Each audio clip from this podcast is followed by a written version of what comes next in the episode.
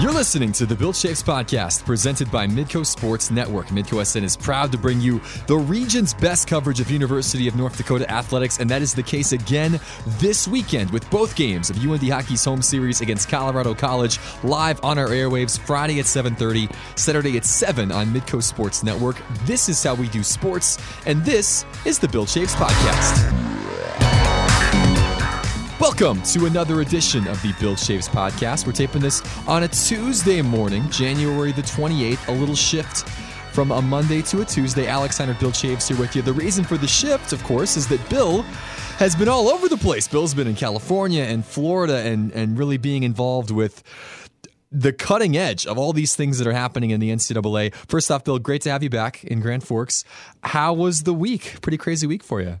Yeah, a little bit, Alex. Thanks. Good to be back. Uh, you know, the best way uh, a, a, travel um, a travel week or a weekend can go is uneventfully. And fortunately, knock on wood, there were no there were no weather issues. Uh, and um, you know, airlines. You just never know. You know, you get into flights and uh, but no delays. Uh, nothing nothing to speak of, so to speak. So I got where I was supposed to go when I was supposed to be there. And you know, between the two uh, meetings that I was at, the NCAA convention and then our uh, National Association of Collegiate Directors of Athletics meetings, NACDA, uh, it, you know, it really it really crystallized a lot of things that we've talked about here in the name image likeness uh, space. You know it's a really really interesting difficult uh, uh, scenario to try to get your arms around and think through all the permutations and there are many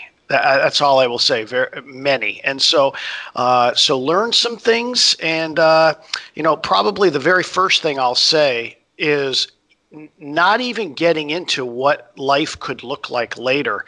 Probably the very first thing that has to be addressed is there were nine states, now eight states. Michigan actually, uh, quote unquote, delayed their. Uh, their time when they wanted to enact this to 21 not calendar year 20 but there's eight states right now that are currently if goes through and everything happens will be enacted this calendar year and i'm not sure that's necessarily going to sync up with all of the i guess uh, um, changes and evolution that may occur. And so that's kind of on one side of the ledger. So there needs to be that thought process as how that's being worked through.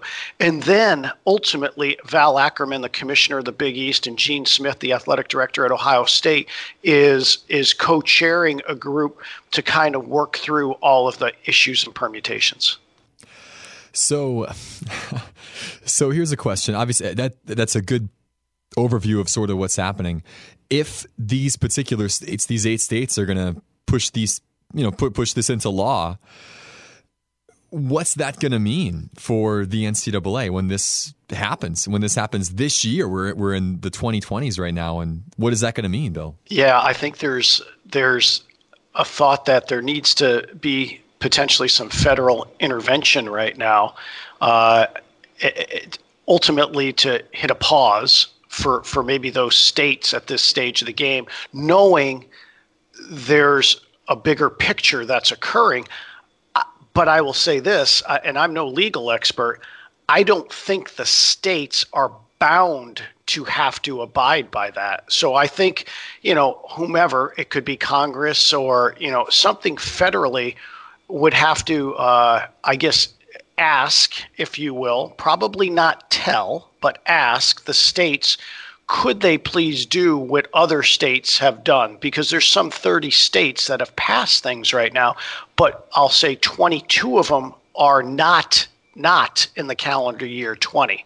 And so yeah, I you know that's what I would think. I mean, I think there's other things that you could do. Um, from an NCA standpoint, should it go forward to try to get maybe some sort of a legal stay of some sort uh, moving forward? But that's not probably the best uh, solution at this point in time. I think the best solution is for states to make their own choice and decision to maybe n- not have it happen this year. Now, having said that, there may be complete intentionality why it's this year.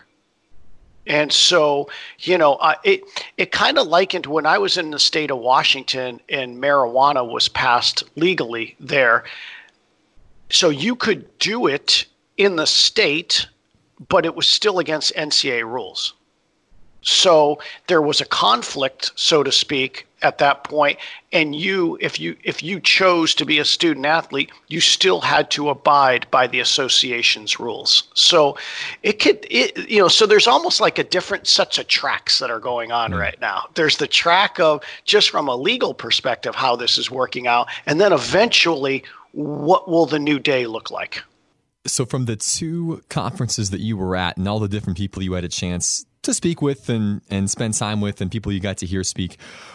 What did you sense was the kind of the overall pulse of, of what the, the nation is feeling from an athletics director perspective and from you know just just from a college university perspective in regards to this? Did you see there was a kind of an overwhelming amount of support of like we need to figure this out to get things done so athletes can profit from their name and likeness and image? Or was it more was it a little more split? What did you kind of feel was the pulse out there? I think that the thought is the name, image, likeness piece. I don't think very broadly there was uh, any sort of, I guess, negative thought process towards it. Um, I think it's more when you get into the details of some things that how that well how do you handle this so so let me go through a couple different things if you're if you're an nba player or major league baseball player you're an employee so, uh, so start there. As a student athlete, currently you are not an employee, and so so when you talk group licensing, like for baseball cards, video games, those types of things, those things are collectively bargained through your union. Well, to have a union, you need to be an employee. So that's not that's not what we're dealing with right now. So there's some of that piece that's that's different, not good or bad, just different many folks will say, well, let's use the Olympic model. Perfect. Got it. So, kind of extra expenses, um, get compensated in some way, shape, or form to play for who? We all know who. We're all playing for the same team, right? When you get to the college game, who are you playing for? Oh, that's right. There's recruiting that goes on. We don't know who you're playing for. So now let's talk pre enrollment. When does the family and or student athlete get an advisor, agent, however you want to call it?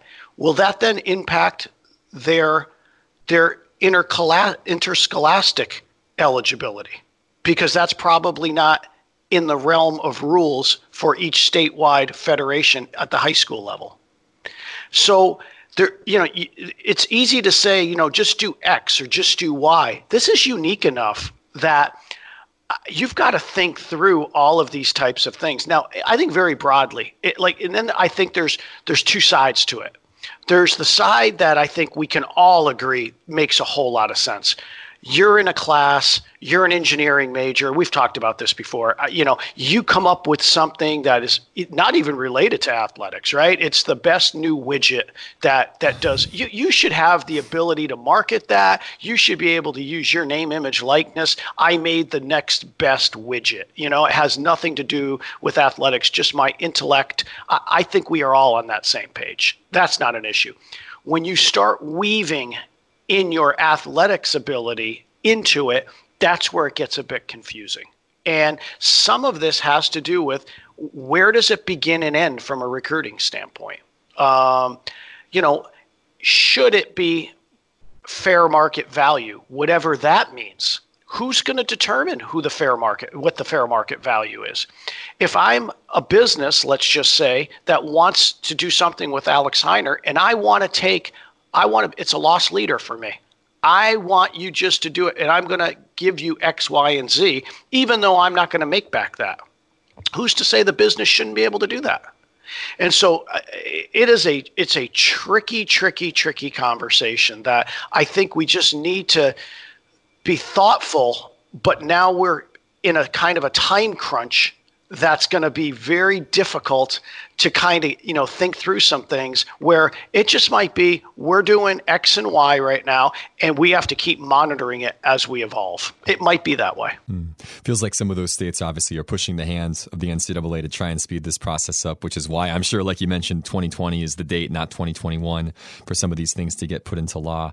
One of the things that i read about over the last couple of days is sort of the idea of amateurism and how that concept, which is so embedded in the NCAA's mentality over the years, you know, these are amateur athletes. That was kind of part of the reason why they weren't paid or they wanted to maintain that amateur status. How that maybe that that doesn't seem to be quite as important anymore, at least in some scope of the NCAA. How much does amateurism do you think play a role in this, or do you, is there still a sense that the NCAA still wants to preserve that model moving forward? No, I, I think I think maybe there's just going to be a redefinition of what the term amateurism is. I, you know, hmm. I think it, maybe can we agree that if you're not an employee, you're an amateur. If you're an employee, you're a professional.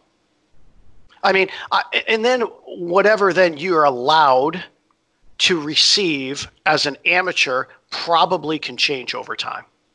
And so I think that's all we're doing is, is, is figuring out what's allowable as a quote unquote an amateur. The other piece to it that is not insignificant is taxation. And if if you start as a as a student athlete receiving compensation in some way, shape, or form benefiting from your name, image, likeness, that will be taxed.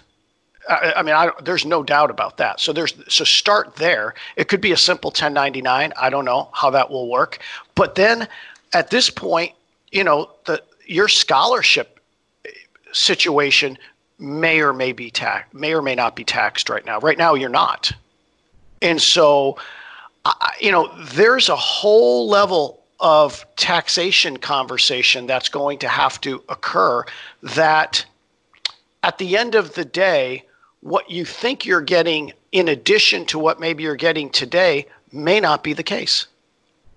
And so that, you know, and I don't know whose responsibility per se that is to understand that. I would say it's probably the consumer, the person, the person that's being affected. I think that's the way tax laws are written right now. So that's another piece that has to be considered. Hmm.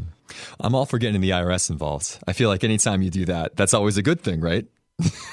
said, said no one ever. so you could say it could be NCAA, federal government, and IRS. Oh man, it's that's a trifecta. You can probably get to about, I would say, a whole bucket full of things that no one has an issue with from a name, image, likeness. In fact, I would consider has been on the books and should have evolved long ago. I, I, I don't think there's many folks sitting in our chairs that have those questions. It's it's now when you get into the other kind of areas where you know recruiting's involved. Um, you know how, how do you monitor fair market value? Who monitors it? Is it our compliance folks? Do, do, is there responsibility of the institution to provide you opportunities for your name, image, and likeness? Or is it the student athlete's responsibility for name, image, and likeness? I mean, you know, all of a sudden, you know, uh, we've got someone then coming and said, I had every expectation that you were going to, I was going to be able to benefit by doing X, Y, and Z and it, it it's it's going to be interesting how this uh, you know goes in. And I I thought. Uh, you know, um, a couple of our folks, you know, said it right. Is you know, it's hard in a sense to be a day trader on this, and then pop in, give your opinion, and pop out. You're either in in talking about it and getting involved, or you're trusting the people that are in are going through all these types of things. You know, I was a proponent of, you know, can we just put a moratorium to some degree on everything that's going on right now? And I thought one of my counterparts said it fairly well. He said, it's hard to shut down the New York subway system and then do repairs. You're going to put a lot of people in gridlock. And so, in some ways, we are trying to repair the subway while the subway system's going you know, use any analogy you want, flight and air, all that kind of stuff. You, hard to go to the hangar. And so we've got this large, hundred plus year entity that is trying to then evolve to the next iteration or the next model of amateurism. It'll be fascinating to see, and we've said this on the pod many times, but fascinating to see what the next step is and what comes next for the NCAA in this particular story. What do you see as sort of the next thing that's going to happen? Is it something that is going to be kind of out of the blue and a surprise, and we're just going to have to roll with it, or is there does there seem to be kind of a okay? We can expect this to drop next, and then it'll be followed by this. What's your take on what's coming next, Bill? Yeah, I think like, you know, the first thing I, I, always try to compartmentalize, like, you know, how do you, you know, how do you eat an elephant, right? One bite at a time. And so the first bite has to be what's going to happen with these states uh, that have things uh, that are imminent here in calendar year 20. And I think that's one aspect of it. The other side of it is, I, I almost look at it I, I think in my own mind, historically, I kind of re, you know recall when when Major League Baseball was going to uh, Congress and, and, and with the whole steroid you know situation, you know somehow, some way, Major League Baseball came out on the other side. They did. They did. Uh, you know, they they probably amped up their their testing a bit. I think they included it into the minor leagues. I think it was to a certain level on the major leagues, and so it was probably much better than it had been previously. I think we're going to get to a better place. I just, you know, my my thought. I'm always like an optimist. I think we're going to keep continuing to go forward. The the question I have is I'm not sure criticism's fine. Uh, uh, if you're not if you don't want to be involved in you're critic, okay. I have no problem with curiosity. I mean, you know, curiosity of how we go down this path, who knows? But, you know, some of our, I'll call them partners, have been incredibly critical and they're actually benefiting from this thing called intercollegiate athletics. And so you're kind of walking two sides of it. I think we just got to get to a good place so that it's it's it's it's a relevant situation for our student athletes moving forward because uh, even as we grew up Alex, the benefit or I should say the opportunities that you have now even from a platform standpoint and and to have followers and to do all the things that you have you know I think you should have the ability to benefit on that. We just have to be doing it thoughtfully. Our National Student Athlete Advisory Committee uh, president, um, she got up and, uh, and addressed uh, all of Division One, and and National SAAC has kind of put out, I'll call it a white paper, and uh, and ultimately indicating, hey, you know, we we understand the economics of of of things, we really do. Um, but just want to make sure everyone understands that we've had unbelievable opportunity in, in other sports based on th- this model to some degree. And, you know, I, I just want to make sure, you know, we're being thought of as well through this. And, um, you know, and so, yeah, I mean, it could look very differently. I mean, I, you know, I think we've said it on a previous pod. Just because it's a rule today in, in a rule book at the NCAA doesn't mean it's a law it's a rule. I mean, sometimes people get caught up in, you know, they broke NCA law. There's no NCA law. There's NCA rules. If you break the law, you go through the judicial system. That's a whole different story. And you know, and sometimes we get caught up in in thinking, well, gee whiz, something happened with someone over here. Yeah, they've got to go through their process like any other human being would, and then it would come back, and you have to decide whether or not there's some sort of, you know, um, I'll call it violation or or reasons why you would uh, reprimand somebody, uh, you know, from an athletic standpoint or a student standpoint from that, uh, uh, you know, from a UND perspective.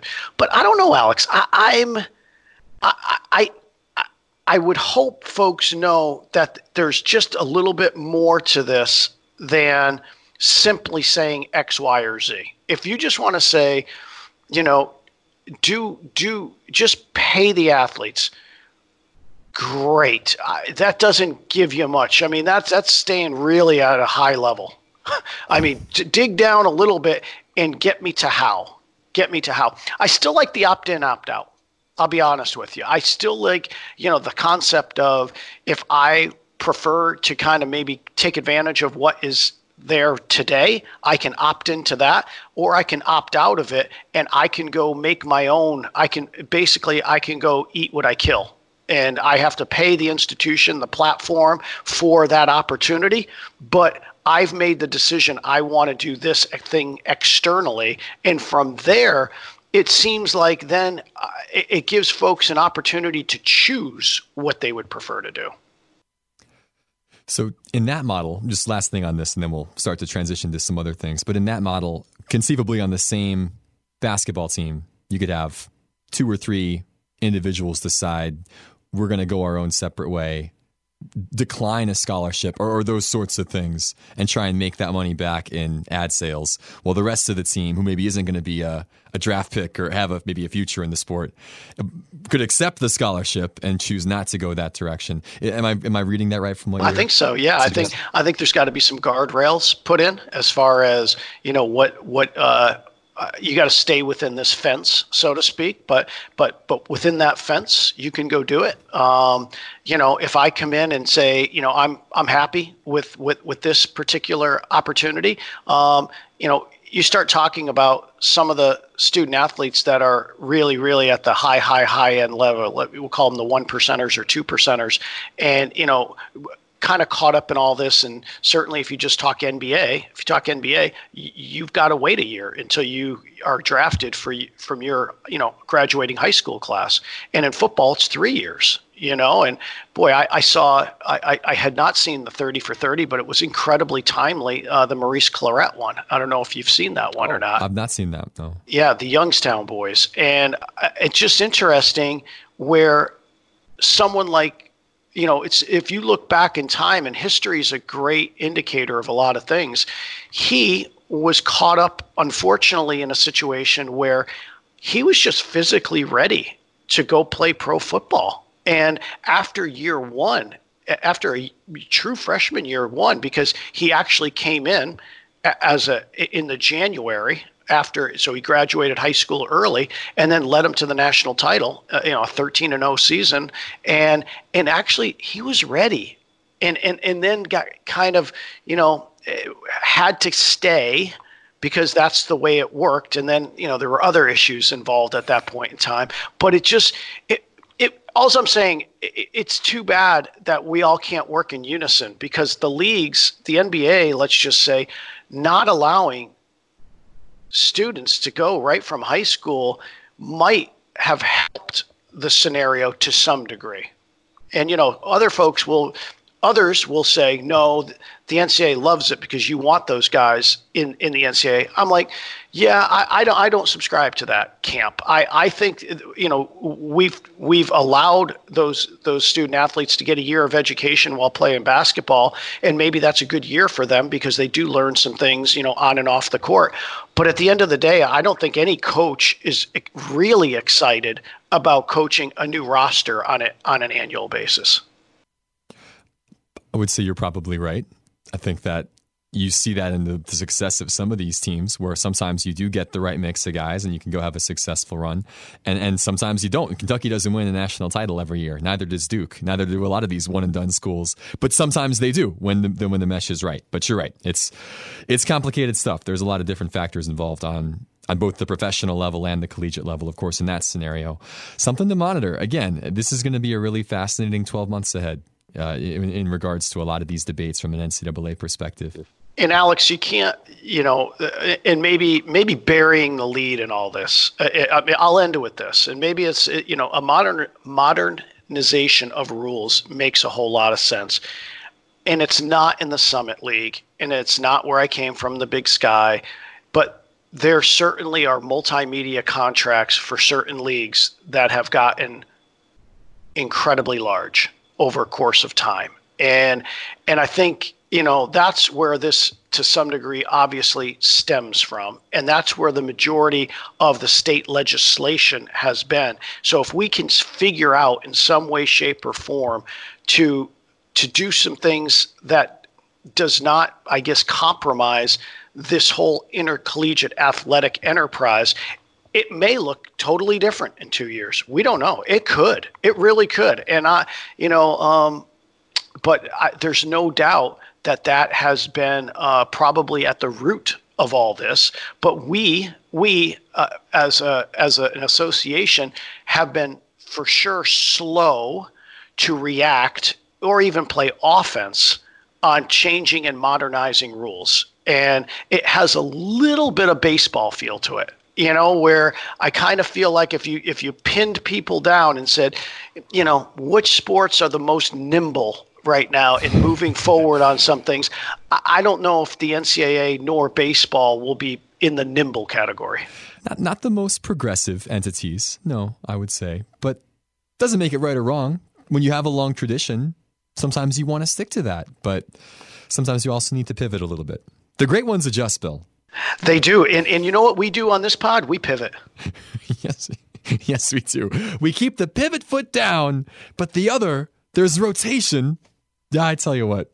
Uh, one other last thing, by the way, from the NCAA convention, one thing that came out of that in, in a small nugget that matters to our UND folks, the St. Thomas situation. And Tom Douple was quoted uh, in the Minneapolis Star Tribune is saying that from the conversations he had, that he was very optimistic that St. Thomas was going to receive that waiver to move up to D1. Was that something on your radar at all when you were out in California or in Florida this past week? Yeah, I did ask about that, and that um, conversation occurred uh, during the Division One Council meetings. And I do believe, you know, in St. Thomas, because they've just uniquely asked for a waiver that no one else has asked for before. I think there's a tremendous amount of caution, as we just mentioned, about um, granting it. I mean, in a sense, because really what you're doing is you're really allowing for something that ultimately you put a rule in to suggest that you couldn't do. And I'm not sure that's what St. Thomas is asking for. I'm not sure that they're not right in a sense. They they have been put in a position where they've got to find a new home, whether it be in Division three or otherwise, in this case, they're taking a, a, hard look at themselves, thinking that Division One is the way to go. They have a dance partner. They have a home to go to. That was when the rule was put in to go from like three to two to one. I was on the administrative cabinet at that point, and the conversation was more about transitioning institutions having a place to land, as opposed to just going and using hope as your strategy hope someone invites me to the prom, hope I get to the altar. I hope, you know, right now they've kind of got support from a from a league to to go about going down this path, but I think the council is sensitive knowing if this decision's made, it really in a sense is undoing something that has gone on. And as I just mentioned in the last little segment, that takes a little while sometimes for us. So you're telling me there's a chance, but you would not be shocked. Yeah, it would not be shocked if this doesn't get through. Well, I don't know. I, I, you know, I, I'm always optimistic. I think, I think in this case, St. Thomas has, you know, they, they have probably, I don't know of a more compelling case that you'd have, you know, but at the end of it all, you know, it's like anything else. It's like trying to get an at-large bid. I mean, I you know you you think you have a compelling case, you think your resume stacks up, and then you don't get a call. That's yeah. a problem. It's a big problem.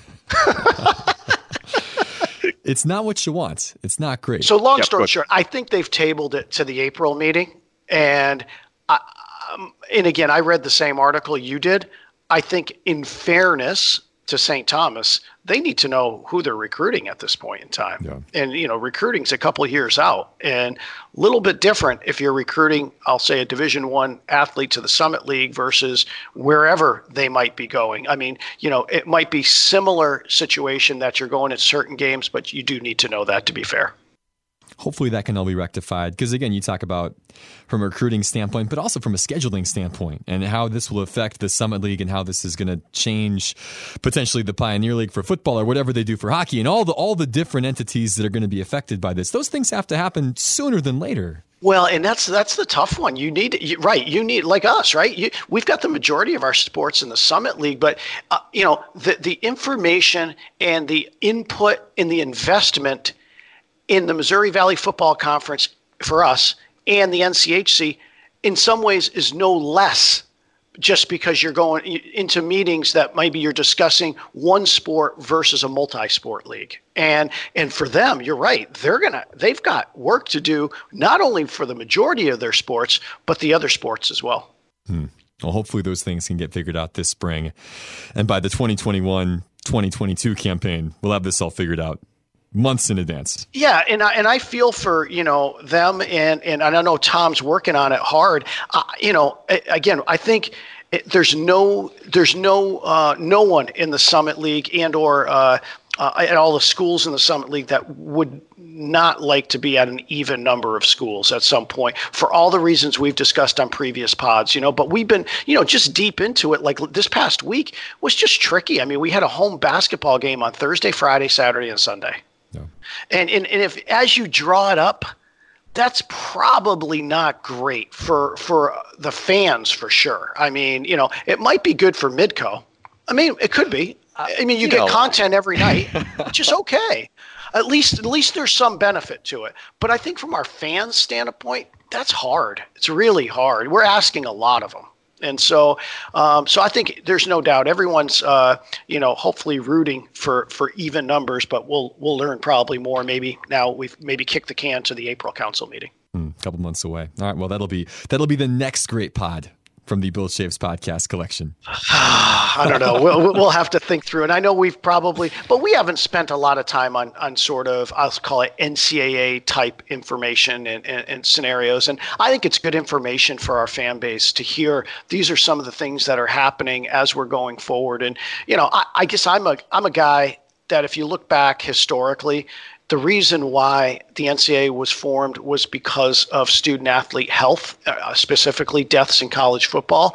And really, you know, between the student athlete welfare portion and putting on, you know, elite championships, those are the two things that really the NCAA, in my mind, Bill Chaves' mind, it, we should be focusing in on all of the time. And, and I call it welfare. The, the, under the welfare bucket, is really this NIL bucket, right? So mm-hmm. so really those are the two things. Everything else we do, and that's kind of where I was in the boat of sort of moratorium type scenario is that if it doesn't connect with those two things right now, can we kind of figure out those two and then go on to everything else at this stage? That's just me. just whistling in the wind. Back in Grand Forks. oh, yes, indeed. Well, good. Well, another year, another NCAA convention in the books. Thanks for going out there and representing uh, UND and being a voice for folks in this part of the world. And thanks for bringing back some of that information, Bill. Good stuff. Oh, appreciate it. Appreciate it. Uh, before we get into some UND news, I do want to talk about this, of course, the big news from the weekends uh, the tragedy involving Kobe Bryant and his daughter and the seven other folks that were killed in a helicopter crash on Sunday. Just shocking news and something that was very relevant uh, for us at Midco. It happened right in the middle of an NDSU Denver basketball broadcast, and Brian Sean and Greg Steeman got the news during halftime and had a chance to kind of talk about it because it was such a huge thing. Obviously, Kobe didn't even play college basketball, but just over transcended all those demographics and groups because he was a guy that was in our lives for 20 plus years as a player and when things like this happen when to a 41 year old person that's so active and present and, in in the culture really it really hit home and it's been a couple days now and that still has been front page of everything just what's been going on with this. I, how, what, what were your thoughts about this whole process and how did you take the tragedy? Yeah i think all of us you know you know the thing that struck me was obviously obviously nine lives were were lost which is so incredibly sad. And it you know it happened in how someone's doing their routine day you know, and you, you, could say, well, maybe taking a helicopter somewhere is not routine, but for Kobe it was. I mean, he, he you know, I mean, g- given how he he he you know moved around in L.A. I, I, think that was countless number of times he had you know done something like that. And so you know, and for the others, you know, they were just you know he was going to coach his daughter's basketball game. I mean that you know that how many you know, people have, you know, you know, they they have, uh, you know, woken up on a Saturday or a Sunday going to their their, you know, kids' games, and you know, either you're a part of it as a spectator, or or potentially coaching or keeping score or whatever you're doing, and uh, you know, that you, you don't expect it. It's just incredibly surprising, sad. Um, you know, um, yeah, I, I just uh, I think all of us are you you're shaken in that regard. So uh, yeah, obviously everything goes out to those families and what they're dealing with, and uh,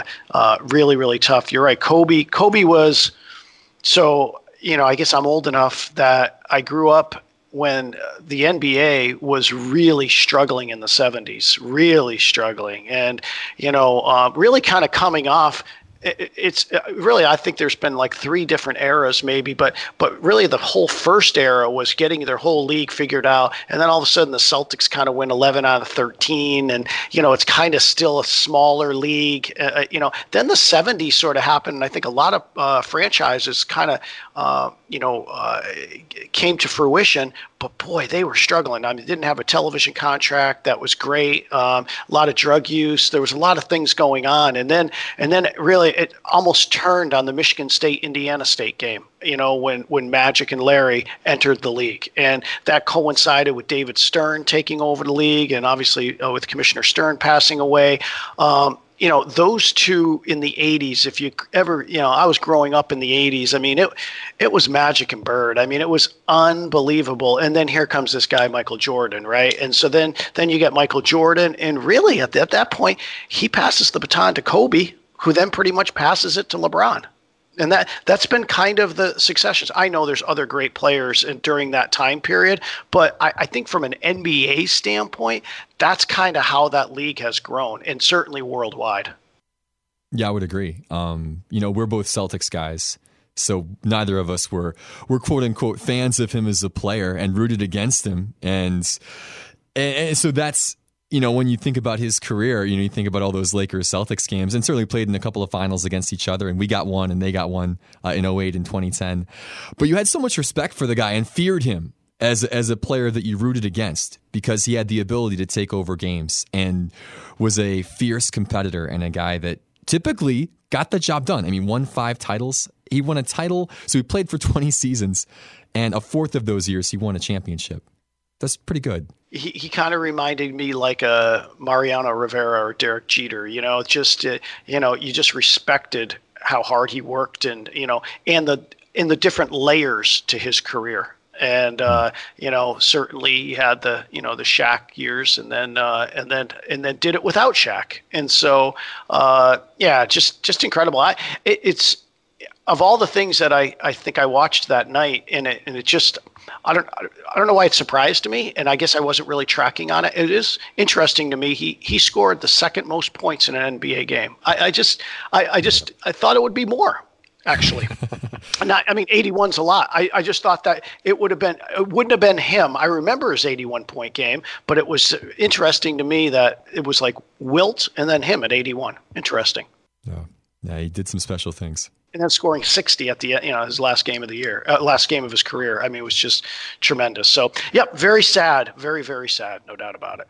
Yeah, so it's one of those things that comes out of nowhere, and it just reminds you and we talked about this just recently with, with people in the UND community that have suffered through tragedy. Sometimes life comes at you hard and, and takes turns that you don't expect. And the hope is is that through this, and you've seen this, this the outpouring of love and support for for the Bryant family and for the other folks that were involved in the accident. It, hopefully that in the midst of this tragedy that good can come out of it and that's what we've sort of seen just sort of this embrace about you know life life's more important than the final score, but also too life's more important than hate. You know, love is bigger than that. And for all the stories about how fathers have you know, kind of tried to make that extra step to be better parents because, you know, Kobe obviously was making steps to be a great dad to his daughter. Like all the things that have come from that.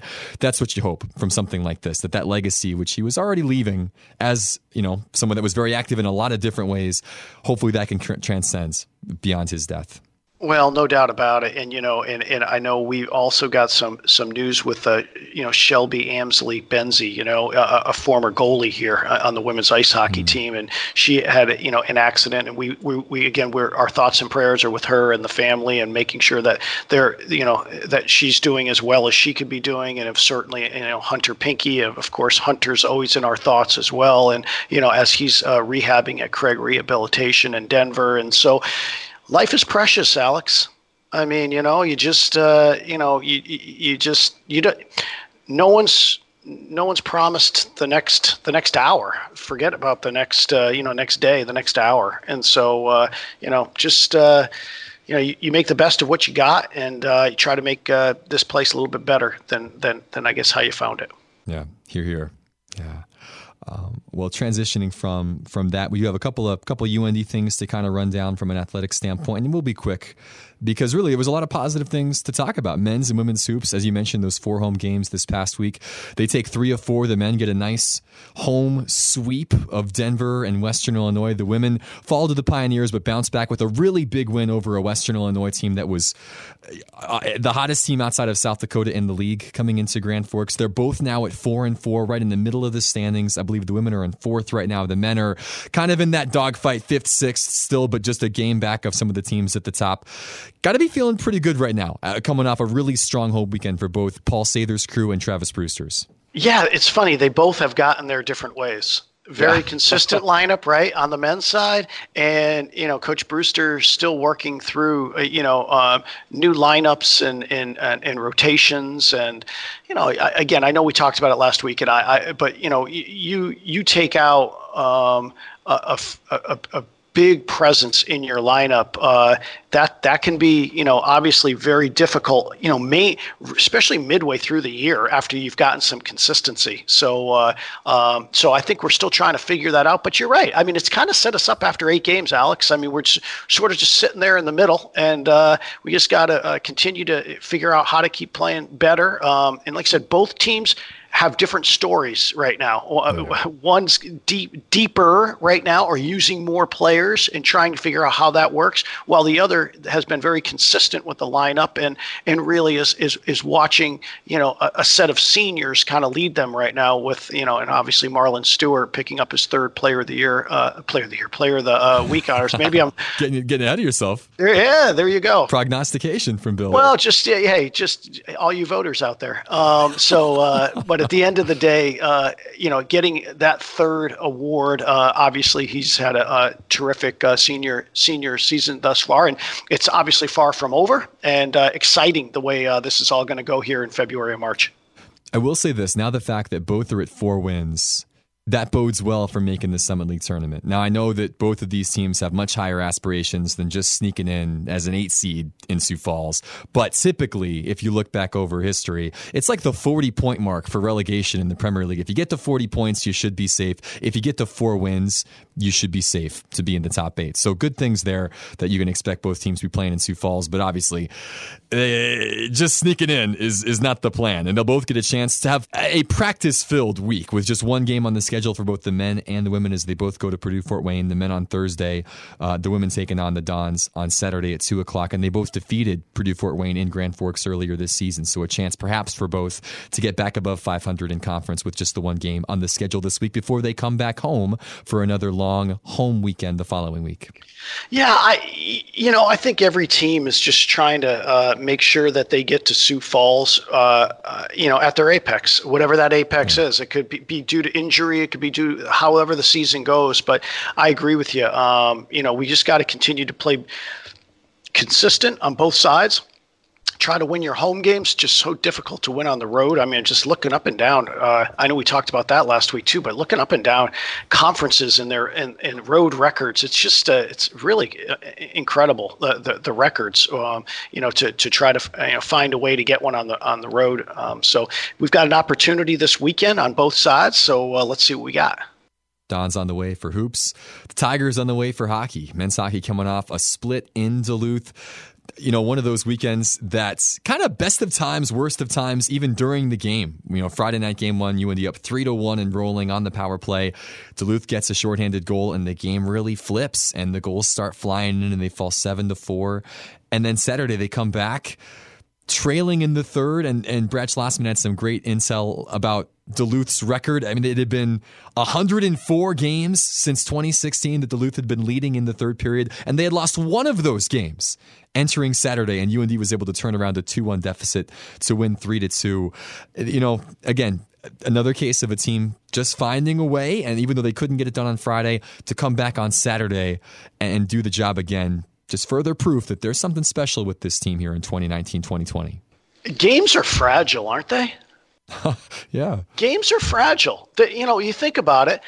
Uh, you know, you can make a complete argument that we should have won Friday night and they should have won Saturday night. And so it got flipped. And maybe, as we like to say in English Premier parlance, maybe there was a fair result. Maybe. maybe. So, uh, but it's just interesting. Yeah, up 3 1 on the power play, feeling pretty good, and uh, boy, they score a shorthanded goal, and then uh, and then you know things just uh, went south for us, went north for them, and uh, I think we found a way. You know, what was so good to see for this team is that the the total bounce back, winning the game on Saturday, but then even the bounce back in the third period, and to find a way to to you know um, to put two in in the final ten minutes, pretty special. So, so you're right. I mean, uh, it certainly sets us up this weekend for Colorado College, and uh, um, you know, I think uh, you know every every uh, every series in this uh, league is is difficult. So, uh, only time that we'll see. Um, the Tigers this year, so so that that'll be interesting, and so should be should be a lot of fun.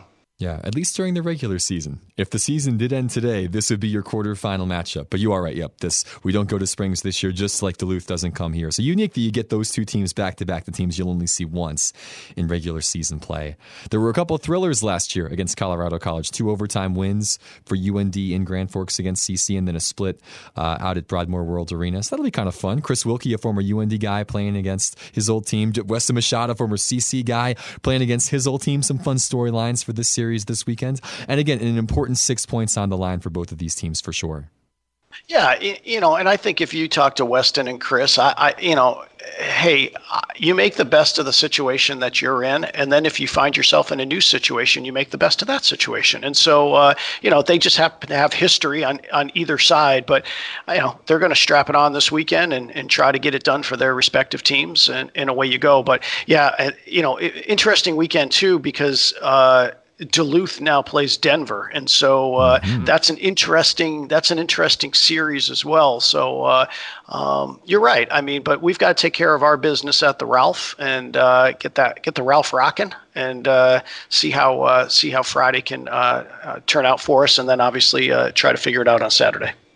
UND with a six point lead in the standings over Denver, Duluth right behind them. Yeah, 2 3 playing each other. It'll be interesting to see how that all shakes out and if there does emerge one true challenger for the Penrose out of that weekend or if there's a, if they split the points and we're and we're right back where we started with UND with a pretty big gap over both. But again, uh, ten games left in the NCHC regular season, and there are only three home series left. It's unbelievable that January is going to be over this weekend, and NCAA tournament time, NCHC quarterfinals, frozen faceoff, all those things. I mean, that's really not that far off. There's not that much left. So get out and support. See this team in person. Not as many chances, at least at home, left in the 2020 campaign. I agree. Uh, speaking of seeing teams at home, you have a chance to watch a little track and field at home coming up this week. The UND Tracksters hosting the UND Open January 31st and February 1st at the HPC. They're coming off a really good weekend. Their first indoor meet of 2020 down in Brookings. Four top five marks in the UND record books recorded.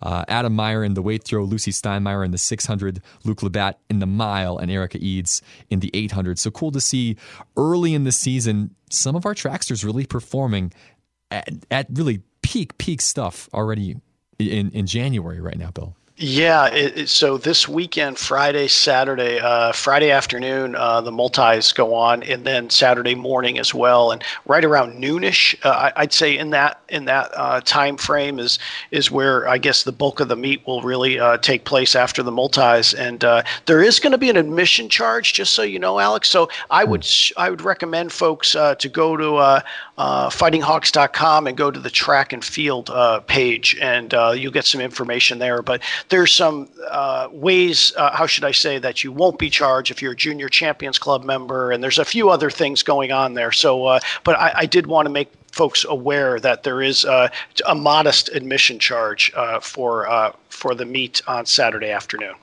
Good to know. Track and field in action this past weekend and coming up as well. Tennis in action as well, both the men and women on the road uh, in Madison and Omaha. No wins out of that bunch, at least as a team. Some good individual performances against the likes of Northern Illinois and Missouri State. They're both on the road again this week at Chicago and at Minneapolis. Uh, a couple of good opportunities for our tennis teams to get things going. Yeah, tis tis the time of year where you kind of go to one place and you go you go play uh, two or three other schools, and that's uh, what's happening this weekend. Uh, our ladies uh, will be in uh, Minnesota, uh, Minneapolis. They'll play Minnesota and Northern Iowa, and our men will be in Chicago, play Eastern Illinois, Chicago State, and and Illinois. And so so they'll get um, a lot of tennis in in a short amount of time, and then again, all gearing up eventually to the Summit League. I mean, so so you know, again, you're going to try to get to a, a place where. Uh, um, you know, hopefully, again, you're you're hitting your apex once the uh, Summit League championships occur. But uh, I will I will say it, will be it, it I, and uh, maybe next pod I'll have a, an update on this one. But we're going to have a, a new scoreboard um, at Choice, uh, and uh, and it's going to be kind of a cool cool. Uh, um, opportunity to folks to really enjoy the tennis. I mean, already it's a great place to watch it. It's kind of the, like in the middle venue up above where you can see all six courts playing. But the actual scoreboard that we're uh, putting in, and thank you to a couple of donors that that that made this possible, and Eric Martinson for uh, leading the way on this one. But uh, but you'll know exactly what the score is uh, on each court, and it's just just a, it's more fan friendly, right? I mean, you go there and you just you don't need to ask anybody really what's going on. You you'll know right away way, which is kind of cool. It's always helpful. You like still that. may not know what's going on. uh, well, at least you'll have the opportunity. The tools will be at your disposal if you can interpret them correctly to find out who's winning and who needs to make a comeback. Well, good stuff. Well, best of luck to all of UND's teams in action coming up this week. Anything else on your plate, Bill, from a UND perspective?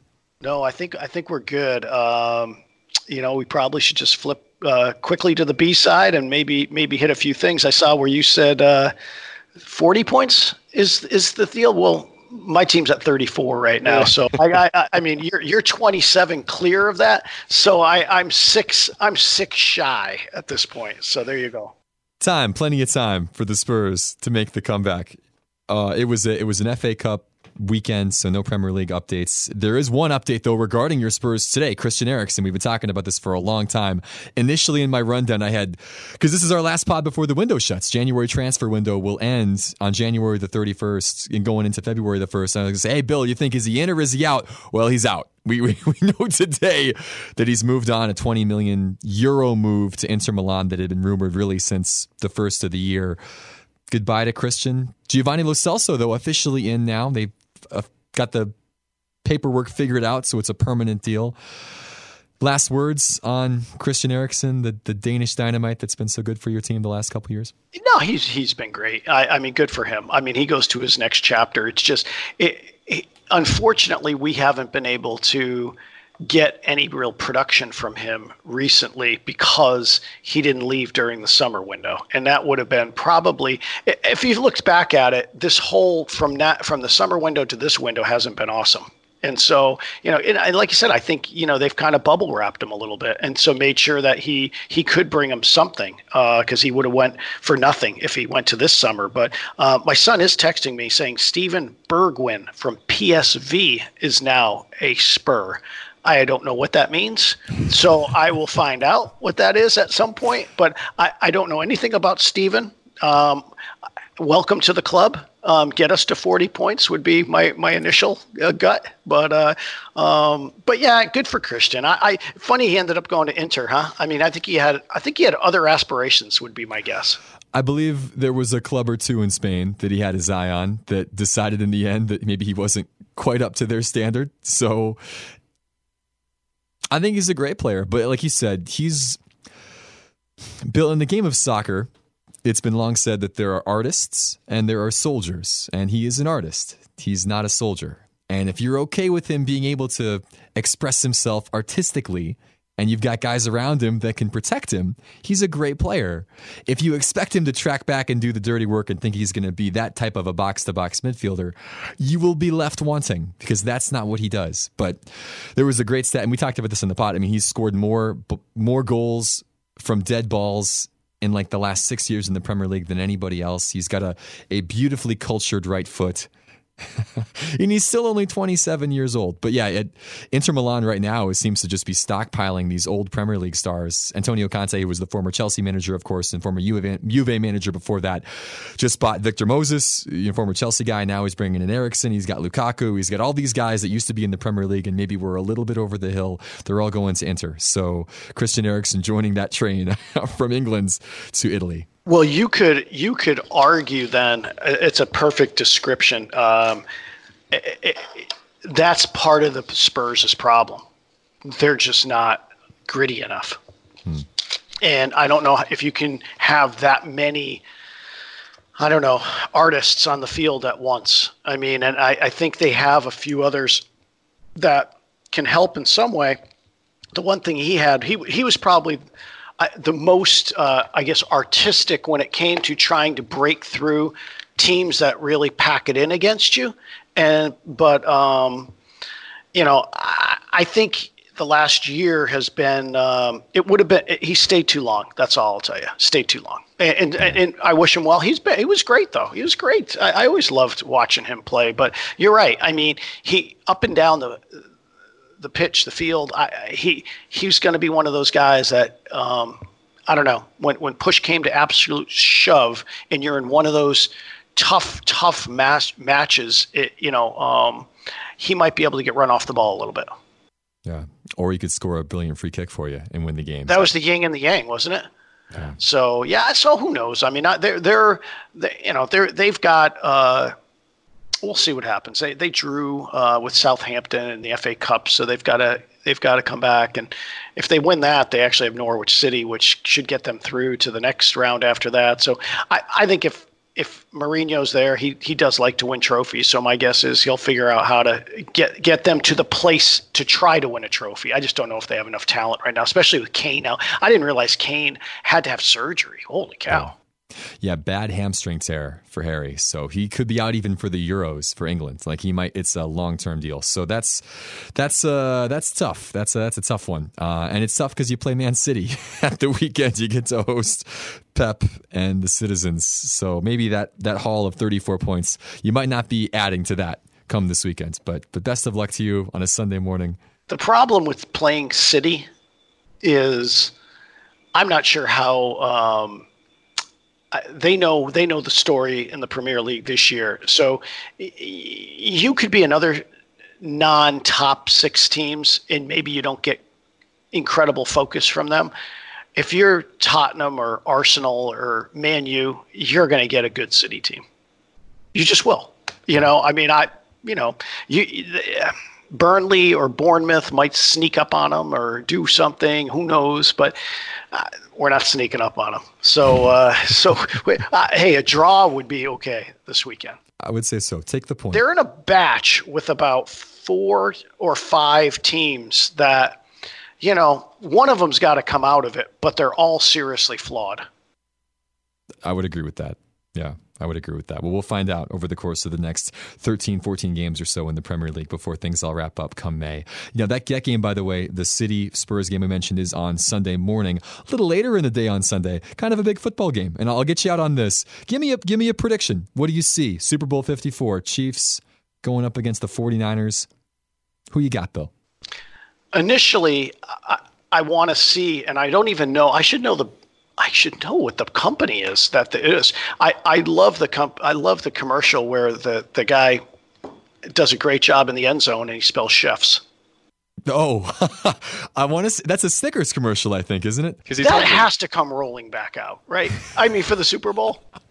I, I mean, that's initially where I, am hopeful of. Let's start hmm. there. I, I, we need that Snickers commercial. Love it. Who are the chefs? That's great. Who are the chefs? Are the chefs. Um, I, I think the Chiefs are, are, are going to get it done. I, I think it's going to be a really good game, though. I, I think, um, you know, San Francisco, the one thing, boy, they have done very, very well is is get to the quarterback with four guys and it, you know if if the Chiefs can find a way, and, and Mahomes is, is slick enough that you know he might be able to get out of you know some some situations. But boy, if they do get to him a bit, then uh, then then then the 49ers can maybe grind you a little bit and uh, almost maybe a better version of the Titans in a sense of you know they they, they can run the ball and uh, and uh, they haven't had to have Jimmy do much at this point just sort of do what he needs to do um, to to manage the game.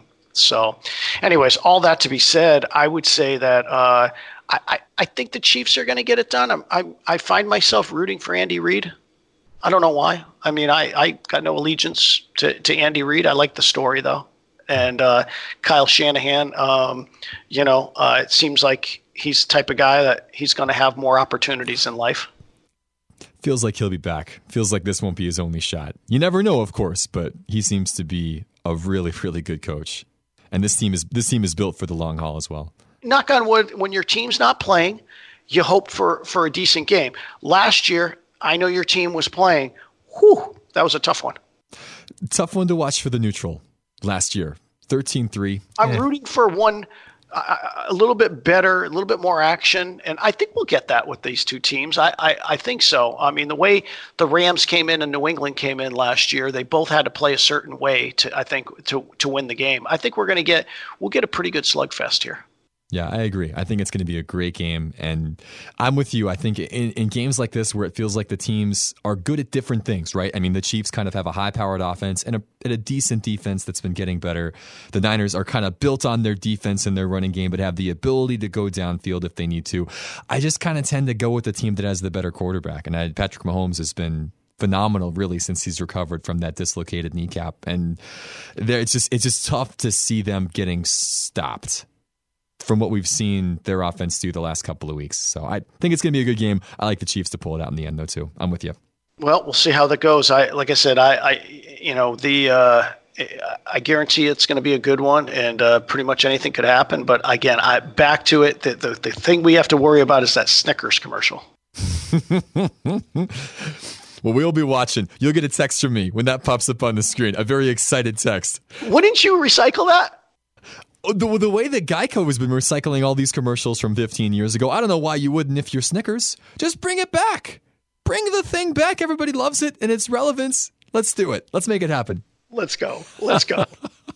well, on that note, hey, we hope you enjoy your Super Bowl parties and enjoy a fun week of UND athletics. Bill, excited to talk to you next week about all this stuff when the dust clears. And Midco, our great partners, will be uh, putting the game on, and uh, we appreciate everything that you all do for us. Oh well, so we, we appreciate to be a part of it. It's it's a ton of fun, and again, like I said, we, we can't believe there's only the potential for a handful of hockey games left here at home over the course of the season. One cool thing, by the way, too, though, from a from a Midco perspective, is that all these road games will be on Midco as well. If it's not on CBS Sports or if it's not on Fox Sports North, there's one of those St. Cloud games that will be. All the other games will be on Midco SM. We're bringing back some of those road contests from St. Cloud, from Omaha. Thanks also, by the way, too, just while we're on this, thanks for bearing with us. We had some technical difficulties difficulties with the station in Duluth, so we didn't have the first period of Saturday's game, and then we didn't have sound at the start of the second. And our engineers are just, and this this had started at about four o'clock in the afternoon, trying to figure out why things weren't working. But we were able to get it on, and we saw this great comeback live on our airwaves. So thanks again to the populace for bearing with us over the course of a rocky road broadcast. Live TV, we had a great text thread going because we're all trying to figure out how we can help and what we can do on social media to let people know what's going on. And one of our engineers said, you know, live spelled backwards is evil. And that's it's really true. Things happen sometimes. And and that was the case on Saturday, but we were glad we were able to get at least the majority of the broadcast on the air and we're excited to keep doing that with full sound and video over the next couple of weeks from the road. Well, we appreciate you. And again, I, the, the only thing you can do when those things happen is to try to keep people abreast of what's transpiring. And, you know, eh, you know, we, we have that when we put on the games, right? Sometimes yeah. you just can't replicate game day and you can't if, if something is occurring at that point the only thing you can do is try to work it out. And uh, and you guys did the best you could and got the best part of the game. Got the exactly. Hey we got the good stuff on. So that's the main thing. We're good. Well hey bill thanks buddy.